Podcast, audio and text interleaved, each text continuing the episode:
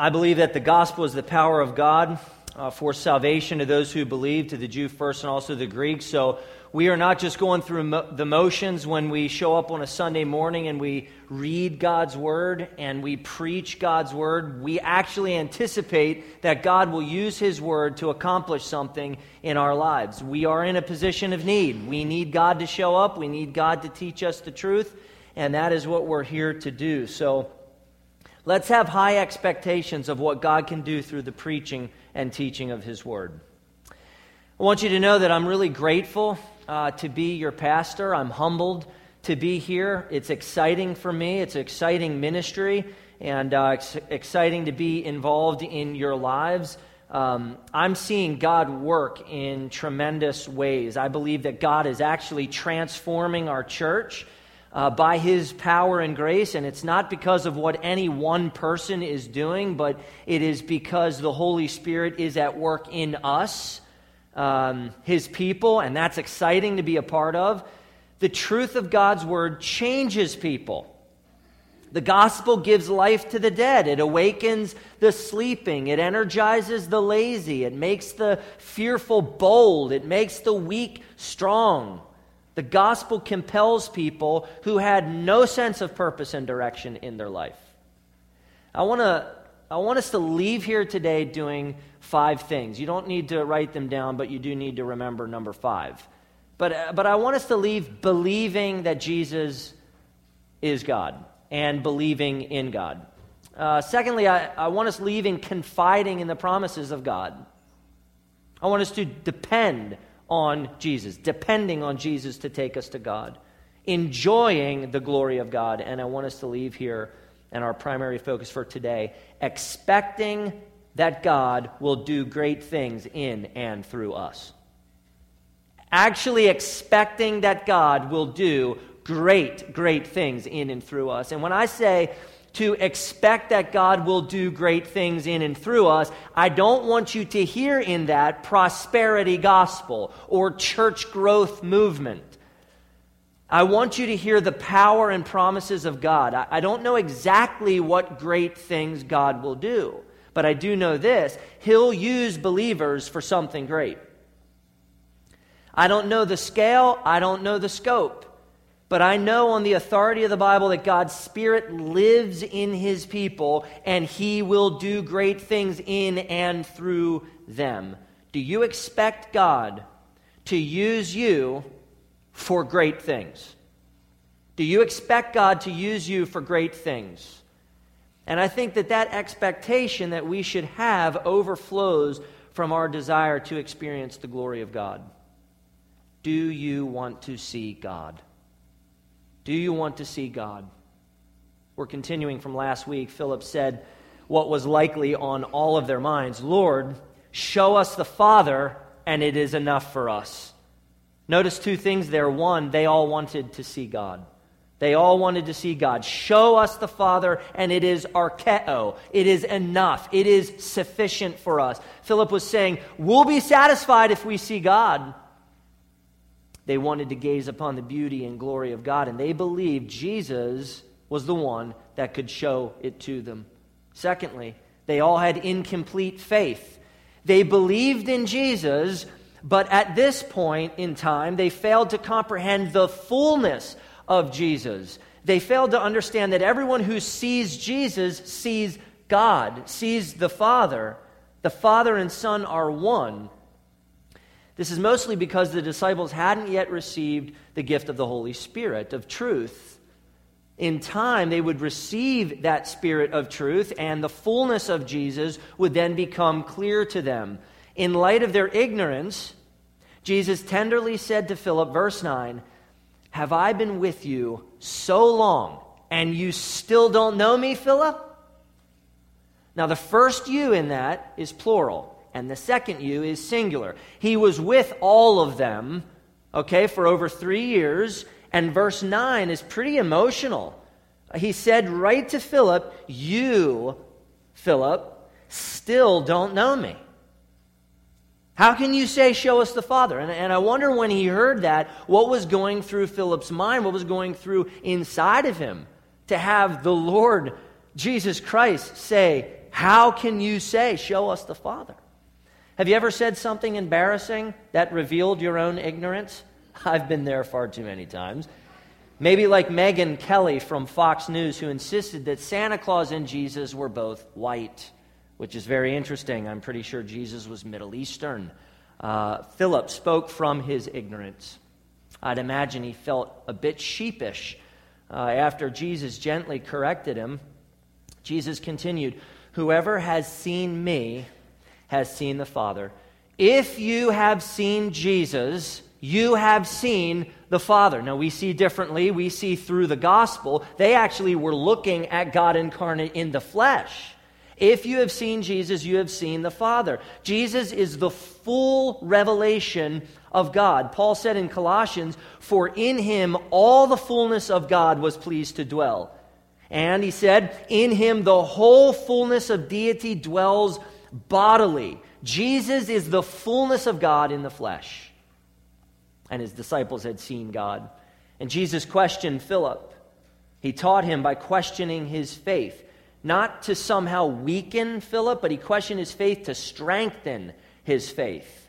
Verse 10 Do you not believe that I am in the Father and the Father is in me? You see, Philip believed in Jesus, but he missed some very critical uh, elements or attributes of Jesus that he wasn't seeing.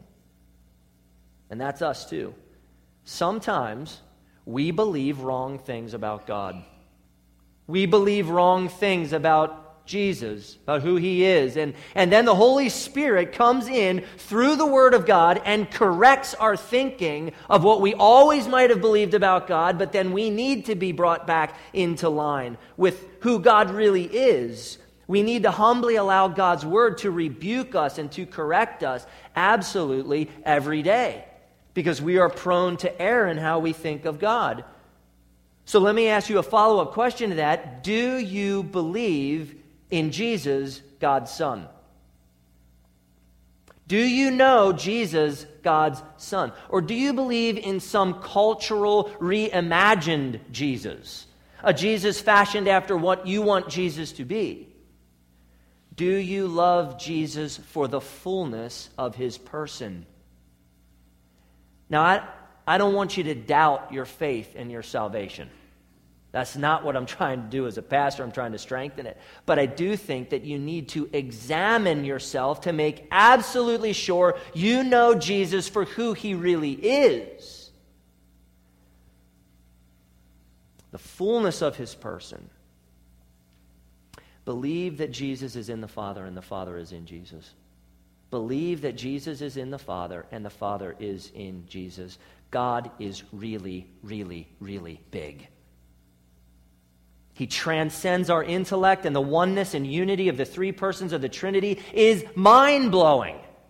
We can't figure that math out. God is too big. Jesus is in the Father, and the Father is in Jesus, and that's really, really big. As all the disciples were listening, Jesus said to them, The words that I say to you, I do not speak on my own authority, but the Father who dwells in me does his works. And then he added this imperative Believe me that I am in the Father and the Father is in me, or else believe on account of the works themselves. It was bold for Jesus to say this. Either he was deranged and completely out of his mind, or he was telling the truth. Listen to how Jesus validated his, what I'll call co indwelling with God. The words that I say to you, I do not speak on my own authority. Okay? Whose authority? By whose authority did he speak? He said, the Father who dwells in me does his works. His authority to speak came from the Father, came from God's authority working in him. And this is a theme that we've seen throughout the book of John. You can look at John 7, verse 16, John 8, verses 28 and 29 and 40, John 12, verse uh, uh 49. Jesus spoke with the authority of God. In fact, God commanded him to say everything that he said. Nothing that Jesus said or did was detached from the authority of God, from the authority of his Father.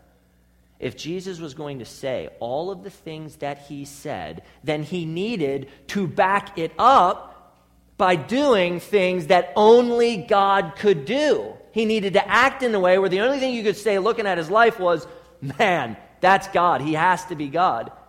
Right? Because otherwise, Jesus would just be talking big and slinging some stuff out that he's not backing up. A few weeks ago, we hit the Pennsylvania Relief Sale. Have any of you ever been to the relief sale up in uh, Harrisburg at the. No? Okay. Maybe like two people are shaking their heads.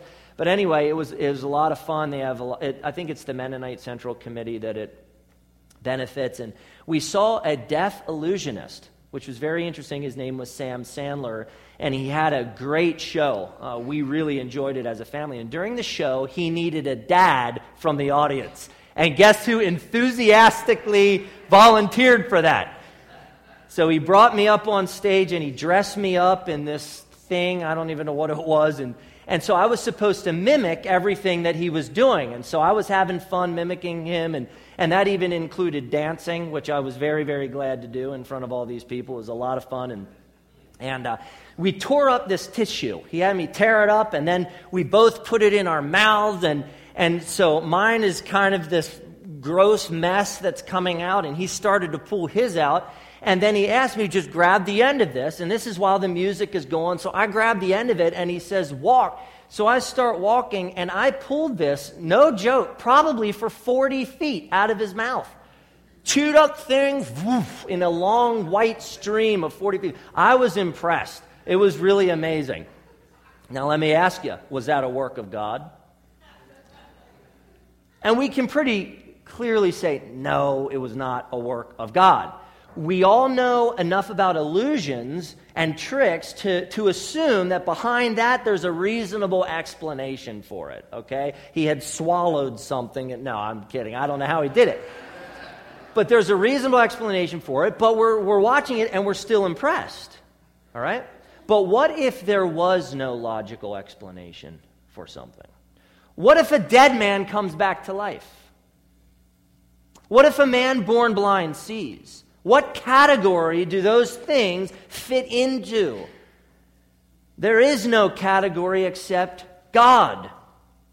That's the category. Jesus did what only God could do. Jesus had said before, For whatever the Father does, that the Son does likewise. Science and illusion can't explain Jesus Christ. There's no category for that. Because Jesus said, The Father who dwells in me does his works. The Father is in Jesus, Jesus is in the Father, and the works that he did prove it. His works substantiated his words. He did say to them, I am the truth. So they should believe him simply because he's the truth. But Jesus added, or else believe on account of the works themselves. His works testified to him. Verse 11 is basically a repeat of John 10, 37 and 38. If I am not doing the works of my Father, then do not believe me. But if I do them, even though you do not believe me, believe the works, that you may know and understand that the Father is in me and I am in the Father. Jesus is consistent. You know, there's really only three ways that you can respond to Christ's divine works. One, you can see his works and you can believe in him. Two, you can see his works and you can deny him. And three, you can make up really weird theories about it all. People work very hard to remove the supernatural from science, from culture, from life, and yes, even from religion. They invent weird theories as alternatives to God. Have you heard of the theory called directed panspermia? Directed panspermia. Anybody? Nobel Prize winner Dr. Francis Crick and chemist Dr. Leslie Orgel codified the theory of directed panspermia in 1973, so it's been around for a while. Dr. Crick found it impossible that DNA naturally evolved hence the advancement of directed panspermia. Rather than seeing God's artistic design in DNA, Dr. Francis Crick suggested an alternative theory that life was sent to Earth by another advanced civilization from outer space. Not God, aliens. That came from the celebrated molecular biologist, biophysicist, neuroscientist, and Nobel Prize winner Dr. Francis Crick. I want you to hear what Dr. Crick wrote in an article titled Why I Am a Humanist. So that's basically why I'm not a Christian, why I'd rather trust in myself. This is what he said. Quote, we have a deep need to know why we are here. What is the world made of? More important, what are we made of? In the past, religion answered these questions, often in considerable detail. Now we know that almost all these answers are highly likely to be nonsense, having sprung from man's ignorance and his enormous capacity for self deception. The simple fables of the religions of the world have come to seem like tales told to children. Even understood symbolically, they are often perverse, if not rather unpleasant Humanists, then, live in a mysterious, exciting, and intellectually expanding world which, once glimpsed, makes the old worlds of religion seem fake, cozy, and stale. End quote. Did it ever dawn on Dr. Francis Crick, Nobel Prize winner, that man's ignorance and his enormous capacity for self deception may have influenced his scientific theory? and understanding of his own existence. When aliens become a more reasonable conclusion for the origin of life on earth than God, it would appear that something other than evidence is driving the conclusion.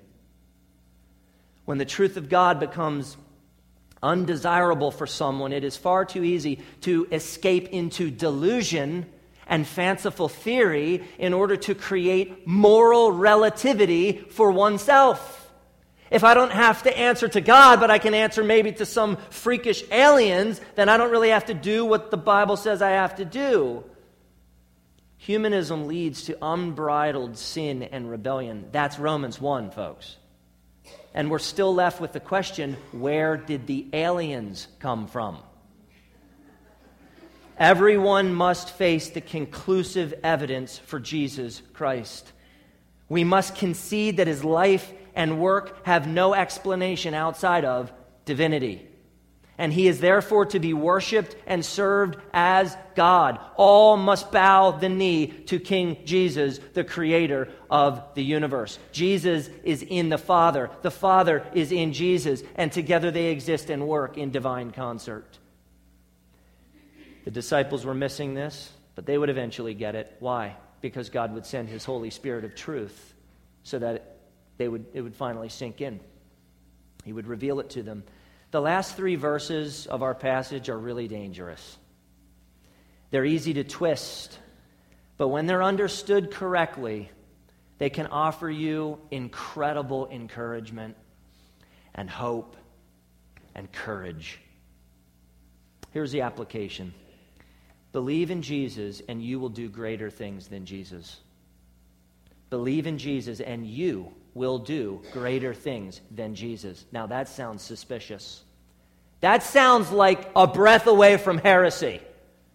So, before you fire me and run me out of here, which pitchforks and fire, whatever comes to your mind and would be fun, look at verse 12, and I want you to help me understand. Help me to interpret what verse 12 means. What does Jesus mean? Truly, truly, I say to you, whoever believes in me will also do the works that I do, and greater works than these will he do, because I am going to the Father. Did Jesus mean to say that believers would do greater things than he did? Well, that's what he said. What did he mean? The word for works is different than the word for signs, and they're both used quite a bit in the book of John signs or miracles. Works could include signs, but works are more than signs. Works involve everything that Jesus did to glorify God. Everything that he did, and he did a lot other than signs and miracles. Jesus said in John 4:34, "My food is to do the will of him who sent me and to accomplish his work." He said in John 6:38, "For I have come down from heaven not to do my own will, but the will of him who sent me." Jesus would later say in John 17:4, "I glorified you on earth, having accomplished the work that you gave me to do." The work of Jesus was doing the will and works of God, so God would then be glorified through those works. So, with that in mind, I want you to look at a couple key things from verse 12 that can keep us perhaps from heresy. Number one, to do the works of Jesus, you must believe in Jesus. Belief, faith in union with Christ is essential, are essential rather. No one can do the works that he did without faith. Good works proceed from faith in Christ, they do not precede faith in Christ. Doing the works of Jesus is a guarantee for everyone who believes, not for a certain class of Christians. Whoever believes in Christ. To do the works of Jesus is to do the will or the works of God so that God is glorified in those works. Dr. John Piper defines doing the works of Jesus like this a life of words and deeds that help people believe in Jesus. Number two, whoever believes will do greater things than Jesus. Believers will not only do the works of Jesus, but Jesus said they will do greater works than these. Greater things. The word works is actually not in the second half of verse 12, it's implied in the passage. Greater things he will do, greater works he will do. Will we raise people from the dead? Will we heal a man born blind? Will we top Jesus on his miracle list? What does Jesus mean? No Christian will ever, ever, ever top the miracles of Jesus. Not going to happen. The apostles didn't. No one through church history did. Impossible to do that. John MacArthur said this quote, Jesus did not mean greater works in power, but in extent. RVG Tasker wrote, The works of the apostles after the resurrection were not greater in kind than those of Jesus, but greater in the sphere of their influence.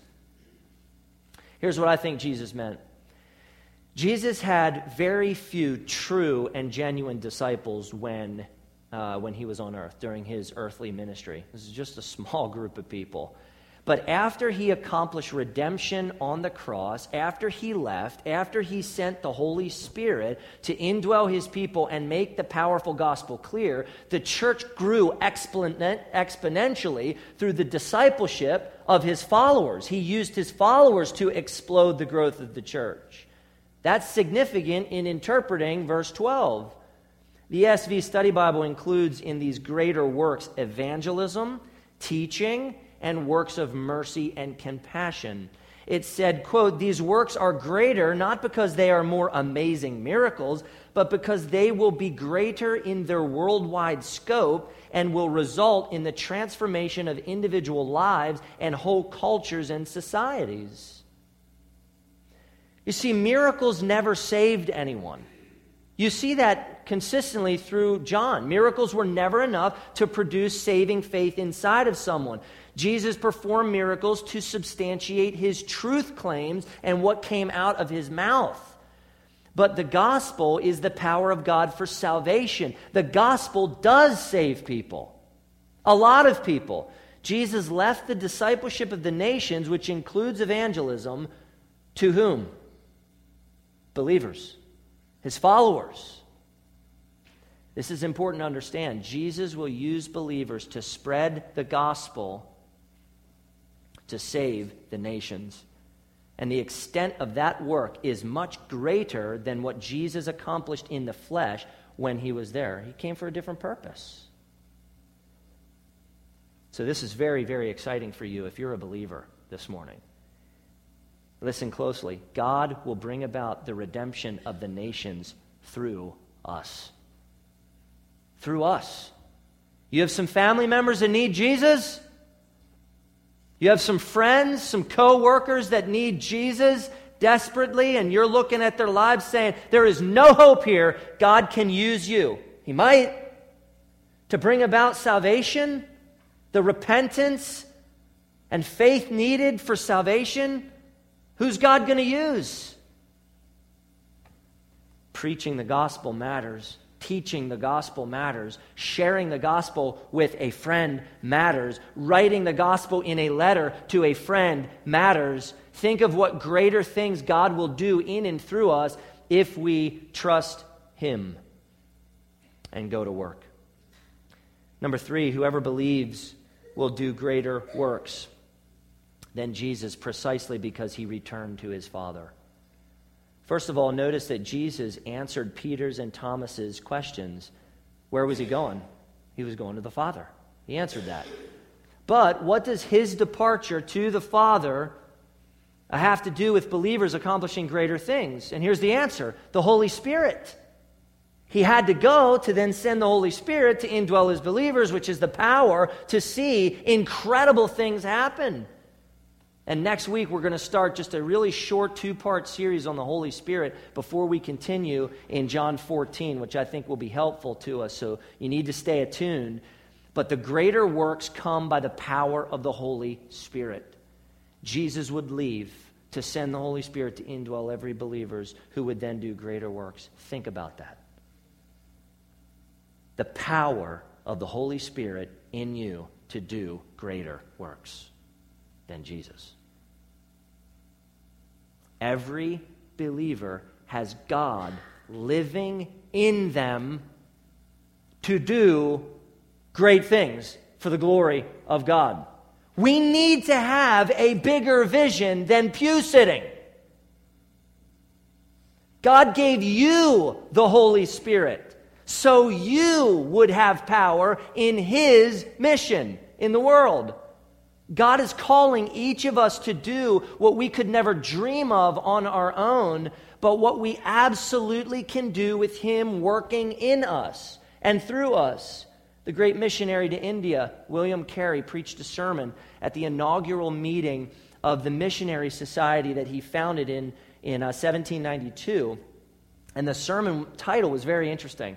This is what it was Expect great things from God, attempt great things for God. Expect great things from God, attempt great things for God. Do you expect Jesus to use you for greater things? Do you expect that? Is that just part, he's going to use me for greater things? You have the Holy Spirit, right? You are a believer, right?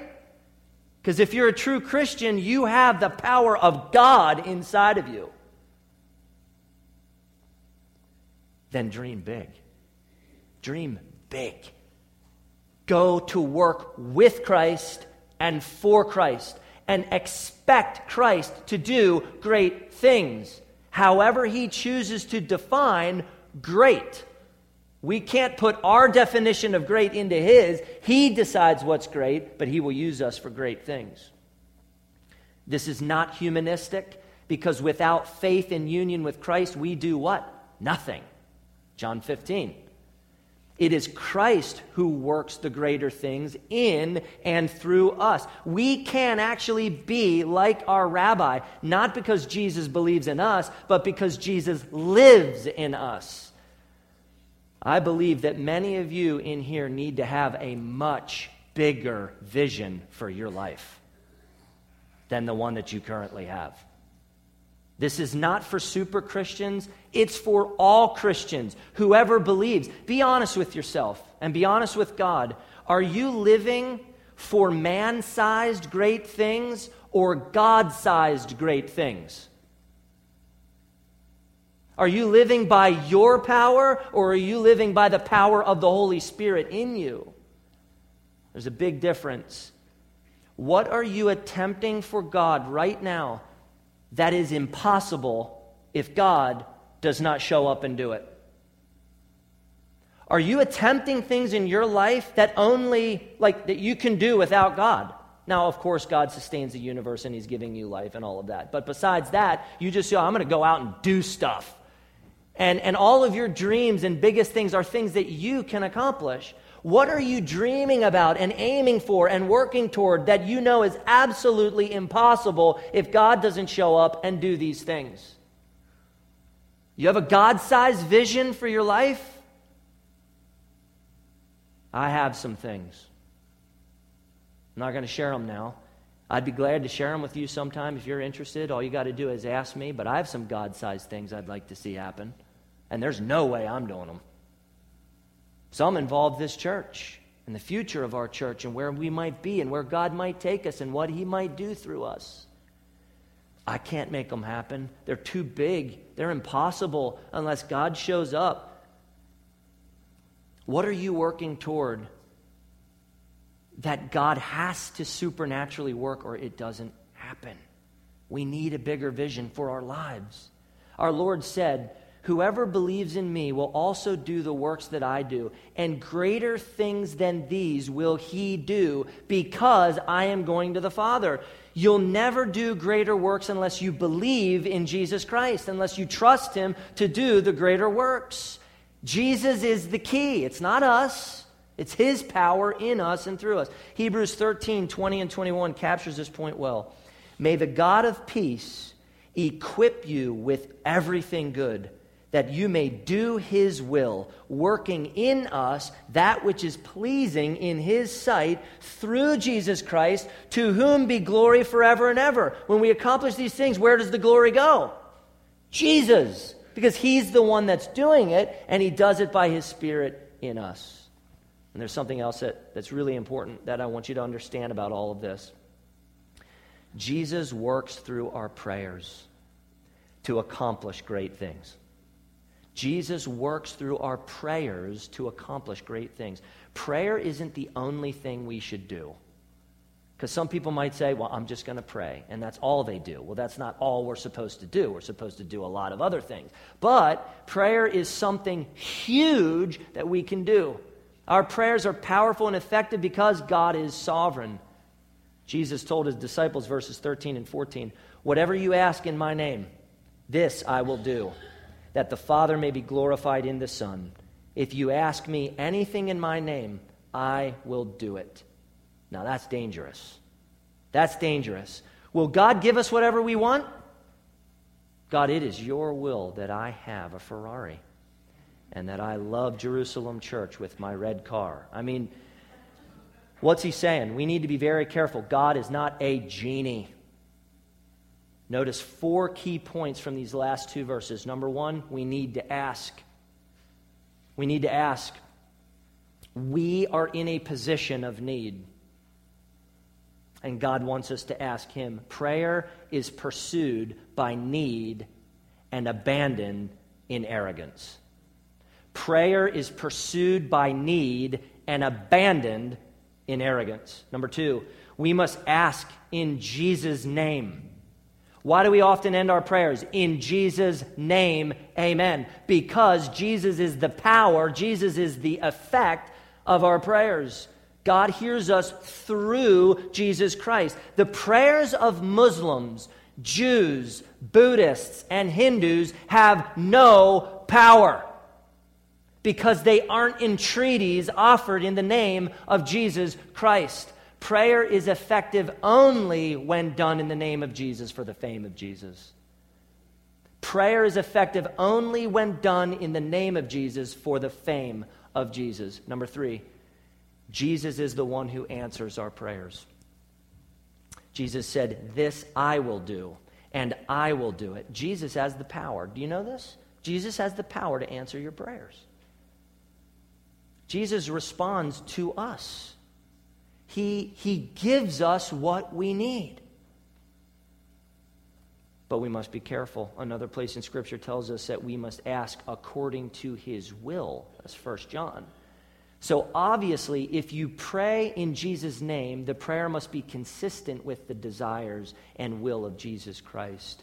But when we ask according to God's will and in the name of Jesus, Jesus will come through for us. Jesus hears. He's there to answer our prayers. Maybe not in the, the exact way that we expect, but He will respond. He will act. He will do for us. Now, the pattern of Scripture is clearly to pray to the Father. That's what we see most often. But the Scripture also shows uh, places where we pray directly to Jesus. There's a, there's a bunch I've listed here. Uh, verse 14 is a great example. Jesus said, If you ask me, we're asking Jesus. We should ask Jesus, and then we should expect Jesus to act on our behalf. Lastly, number four, Jesus answers our prayers primarily for God's glory. The purpose of Jesus answering our prayers is that the Father may be glorified in the Son. Do you see that? Are our prayers motivated? We got to study ourselves on this. Are our prayers motivated primarily by a desire to see the Father glorified in the Son? Is there something else going on there that we need to work out of why we're asking God? Other than His glory, that He would be glorified? MacArthur was really helpful in this. He wrote this To ask in Jesus' name means, one, the believer's prayer should be for His purposes and kingdom and not selfish reasons. Two, the believer's prayer should be on the basis of His merits and not on any personal merit of worthiness. And three, the believer's prayer should be in pursuit of his glory alone. You see, our desires in prayer must align with God's desires, God's will. We pray often that his will would be done on earth as it is in heaven, right? The more I mature in Christ, the more I understand that absolutely everything in our lives must proceed from faith everything. It's a constant uh, j- journey of believing and trusting the promises of God. If something is going wrong in your life, I guarantee, not something external to you that you can't control, but like something in your heart or whatever, and you're just, you're not clicking, I guarantee it, it goes back to faith trusting in the promises of God, trusting in the power of the Holy Spirit to work in us, trusting that God will do something, trusting that when we say, I don't have the strength for this, you're going to have to show up and do something inside of me because this problem that I'm wrestling with is beyond me, that actually you believe He's going to show up and give you exactly what you need to get through that. That's faith. That's the battle of faith that we do. These words to His disciples were very encouraging built these guys up. His words gave them hope, expectation, and confidence. Jesus was revealing God to them. Jesus was teaching them about his inseparable union with God, and they saw the power of God in his works. His call for them to believe was a call for them to be united to him by faith. United to God. He promised that if they believed, they would do the works that he did. In fact, if they believed, they would do greater things than he did because he would send his Holy Spirit to live and to work in them. They could ask for anything, anything consistent with his will and his name, and he would do it for them for his glory. Now, with all that in mind, I'd like to give you four simple steps to incorporate into your life. Four simple applications. I must have a thing for names. Last week it was Kate for faith. This week it's Bart. You know, whatever. Hey, if it's helpful. If not, burn your sheets of paper, whatever. But here it is believe, be, believe, Jesus said in verse 1, Believe in God, believe also in me. He asked them in verse 10, Do you not believe that I am in the Father and the Father is in me? Verse 11, Believe me, or else believe on account of the works themselves. Verse 12, Whoever believes in me will also do the works that I do. If you want to see God, if you want to accomplish the works that Jesus did, if you want to accomplish greater things than Jesus did, if you want to have your prayers answered, you got to believe. You got to have faith. Got to trust Christ. A, anticipate. Anticipate. We need to anticipate that Jesus will do what he said. Anticipate that you will do the works that he did. Anticipate that you will do greater things than Jesus by the power of the Spirit in you. Our request. The word in verses 13 and 14 is aiteo, which means to ask for with urgency, to request. We are in need and we must ask God. Don't, don't do the prideful thing to say, oh, I couldn't ever ask him for anything. Don't go there and be like, well, I've never asked God for a thing in my life. You pride, repent of that. That's sinful. You need to get on your knees and pour out your request to God. Please, I'm in need. Just give. Give me yourself. Give me favor. Give me peace. Give me joy. Give me the fruit of the Spirit. T, trust. When Jesus said, This I will do, or I will do it, we need to trust that He will. We need to trust that He will. This could go under believe, but then we'd have some acronym of BAR, and we might want to stay away from that. So BART, T. Uh, so this could go under believe, but believing is trusting, okay? So trust that God will act for you. If we trust in Christ, He'll take us to God, my friends. He'll take us to God. But while we're still here, He'll do great things in and through us. Let's pray. Father, what a tremendous message. It's a dangerous message. My, how we could twist these words to our own benefit, to puff ourselves up. But God, these words, Jesus said to his disciples to encourage them and to bolster their faith in him and in God, because it is only by your grace that we do anything. And so, God, I pray that we hear the words of Jesus, we believe the words of Jesus um, God, that we, that we believe, that we anticipate that you'll actually respond, and that, that we will request and pour our, our heart out before you, and that we'll trust that you will come through for your glory alone. And God, may Jerusalem Church, at the very heart of Jerusalem Church, may it be an unwavering faith that you are at work and that we will trust your promises. In the name of Jesus, we pray.